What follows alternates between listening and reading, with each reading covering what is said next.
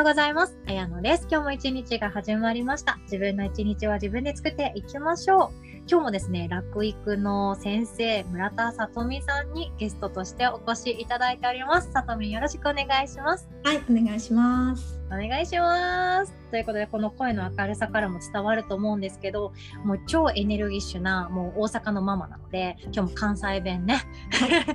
関西弁のシャワーを浴びながら、私もいつか関西弁が上手に喋れるようになるように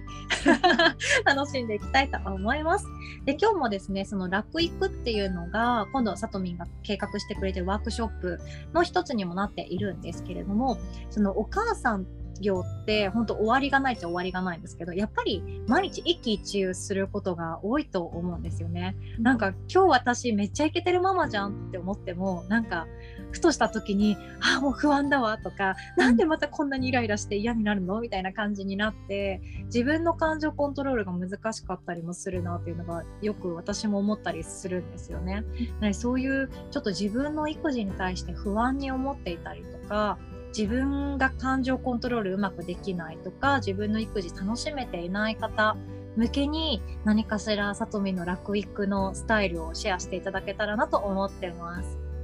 はい、じゃあね、今日はあの2回目なので、えっ、とちょっとこんな話をしたいと思います。はい。0か100じゃなくていいよ。うんん。ゼロか100じゃなくていい。はい。うん。うん、私あのよく子育てのね相談を受けたりするんですけどもその時にあのなんかもううちの子2歳になったからお着替えとかもう一人でさした方がいいんでしょうか、うん。それともやっぱりまた手伝った方がいいですか、っていうふうにこうねあのすごい真剣に悩んで、うん、お話ししてくださることがあったんですよね。で、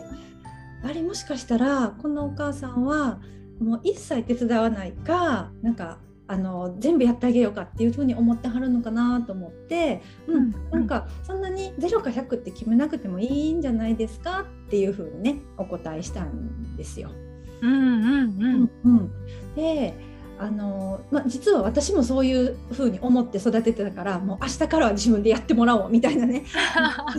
ありますよね。そのお母さんの気持ちがすごいよくわかるんだけども、うん、今こうね子供が18歳とか15歳になってこうちょっと遠くから小さいこの子育てっていうのを見るようになって思うことが一つあってなんか子供の成長曲線ってこうシュッっていうグラフじゃないよっていうね シュッて右肩上がりのうんまっすぐヒューンって上がっていく何あの比例グラフっていうのかな、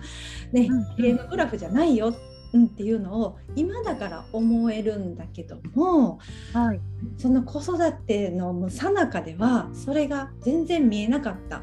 遠くからグラフをつくことができなかったんですよね。でも実際にこう振り返ってみるとそのグラフってこう株価指数のように上がったり下がったり上がったり下がったりしてるけれども遠くから見たら全体的には上がってるよっていうすごい幅のある太いなんか比例グラフやったってことに気づいたんですよね。うんだからなんかよくトイレトレーニングとかもうん。うん。今日初めてトイレでおしっこできたいやー嬉しいとかなってじゃあもう明日から大丈夫ねもうあの普通のパンツでみたいにやってルンルンってなってると次の日になんかあれ？じゃあみたいなことがあってあるある。なのになんで今日はできひんの？みたいにね思ってうんうんイライラってきちゃうことが私自身があった。ありました、私も。でもよくよく考えたらそんな昨日今日でピュッて突然子供ってねあの成長するってわけじゃなくってなんか昨日はすごいできる気分だったしやりたい気分だったからできたけど今日はなんかおトイレ行きたくないんだよなとかおむつでしたいんだよなおむつの方が安心なねんやねんなみたいな日も多分子供なりにちゃんと気分があるはずなんよね。でも、なんかそんなことを全然こう考えずにいや昨日できたから今日から大丈夫って思ってると失敗した時とか思い通りにいかなかった時イラリラーっていうのが出てきてしまうんだから、うんなんか今日はあの2080でなんか5回中1回おトイレでできたら OK な日もあれば、うん。うん。ね、4060の日もあればなんか1090の日もあれば0の日もあれば100の日もあるしばらくは、うん、っていうふうに思っておくと、うん、その毎日のね一回一回に一喜一憂しないでもいいからお母さんが気持ちが楽でいられるんちゃうかなと、うん、確かに、うん、思ってるんですよね。そうですよね。いやでもお着替えの話とかすごい共感できます、トイトレもそうなんですけど、うん、なんていうかのお母さんと一緒 NHK の番組とかでなんか一人でできるやつをなんかショートで流したりするの分かります？なんか自分でパジャマ着替えそう,、そう、あれとか見てたら、あこの年齢だと一人でボタンできるのかとか、あの一人で靴下履いて靴履いてお出かけ準備できるのかとかで、なんかうちの子は全然やる気がないんだけどあの子はできてるっていうので変な焦りとかを感じやすかったなって思いました。うんうんうん、そうあのワンワンもそうなんですけど、うんうん、あお片付け2歳でできるんだとか 順番番できるんだとか。なんかそういうので私もそうだし、私の周りもそうなんですけど、うん、なんかあれって確かに子供にはいいかもしれないが憧れとか頑張ろうって思える勇気づけになるかもしれないけど、うん、私たち見たらメンタル弱小なママからしたら焦るしかないよねとか。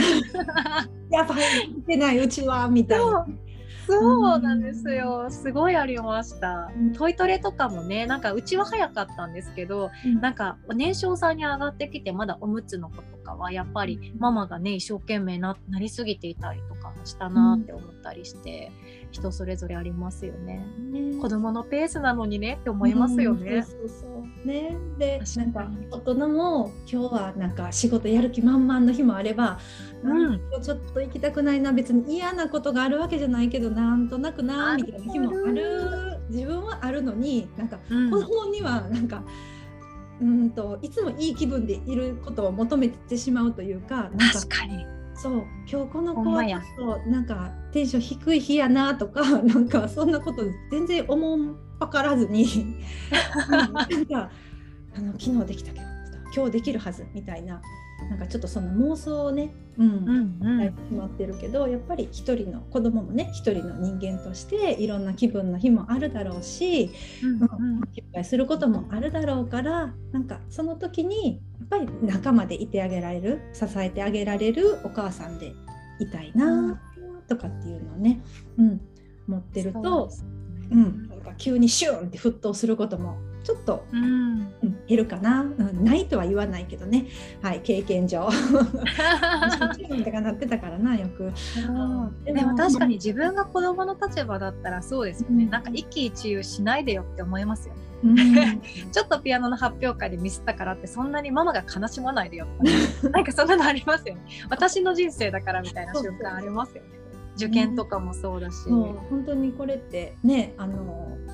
ちっちゃい頃だけじゃなくってやっぱ小学校になった小学校になったで時間割をねお母さんがなんかやった方がいいのか、子供に任せた方がいいのかとかいうのもあるし大きくなったらやっぱりこの受験でねどこの学校を受けるっていうのも、うん、なんか子供に全部任した方がいいのかそれとももうどれぐらい関わがっつり関わったらいいのかとかってねいろいろこう0か100のこの割合っていうのを、うん、考える時が来ると思うんですけど、うん、なんかその都度考えていけばいいんじゃないかなって。うん。うん、うちはなんか子供全幅とかってあんまりこうガチッとやるよりは うん、うん、何歳になったからはいもう全部っていうよりはやっぱ必要に応じて、うん、子供にこう何か助け必要なことあるとかうん、なんかもうちょっとやりすぎやと思うとかって聞きながらその0100の割合を、うん、うん、なんかバランス取っていけたら、うん、いいんじゃないかなと。うん、すごいだからさとみんファミリーはね親子仲いいんですね。うんかな、うん、めっちゃいいと思う。ととはいえあの時々うざがられるけどね。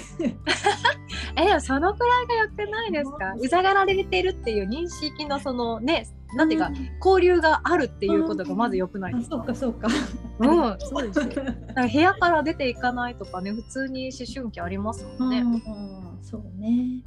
そうで、この前あのさとみんに教えてもらったあの、うん、なんだっけ？えっと何でも娘が一人でやろうとしている時に、うん、なんかちょっと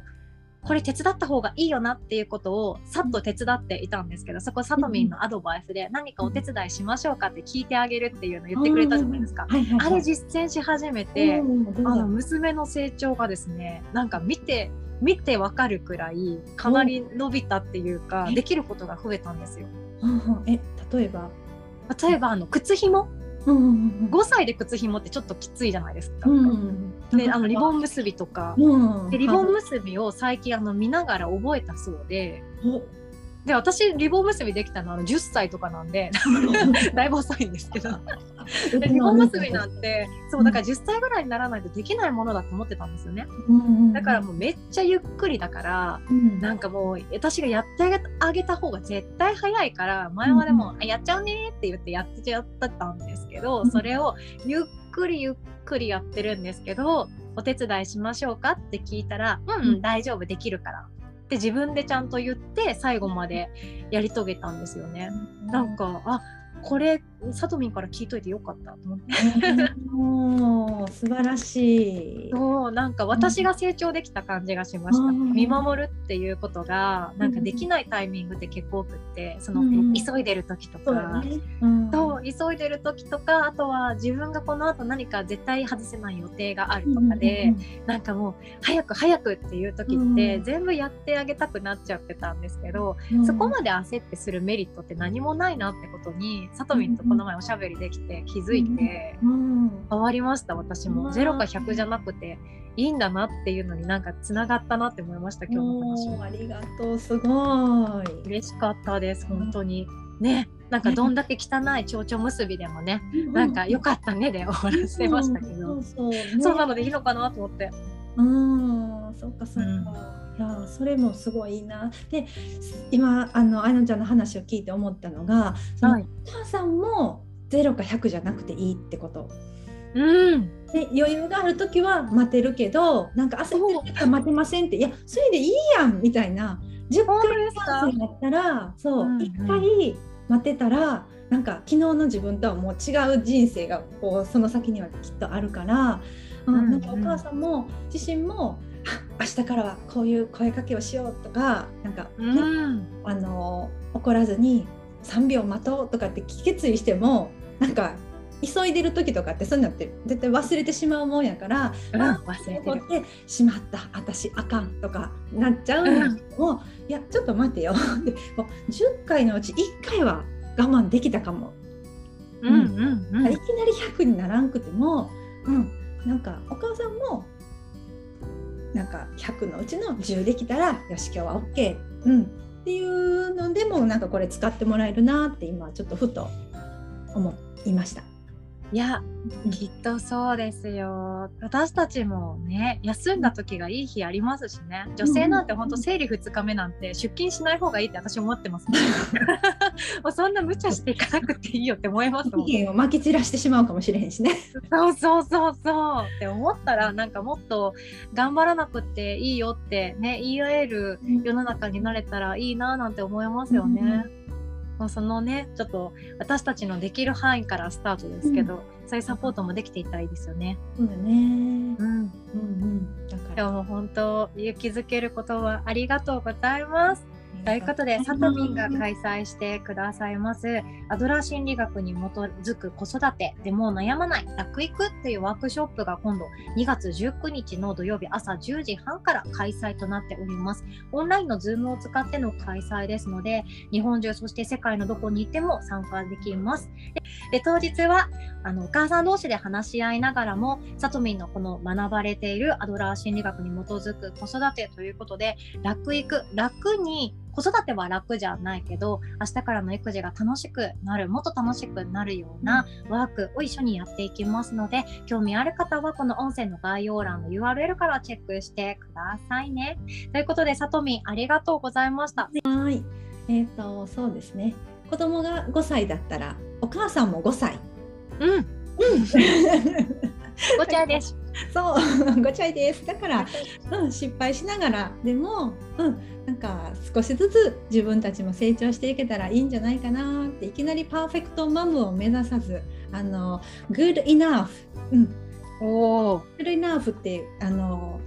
ちょうどいいぐらいの適度ないいお母さんでいいんじゃないっていうね言葉があるんですよね。うん、うんで not perfect mom, good enough mom でいいんじゃないっていう、はい。かっこいい、cool! はい、なんかね、そういう風にちょっとでも気持ちが楽になる、うん、方法をみんなでシェアできたらいいなと思ってるので、気持ちが楽になりたい方は、ぜひ参加してください。ありがとうございます。では当日お会いできる方は楽しみにお待ちしております。では、さとみありがとうございました。ありがとうございました。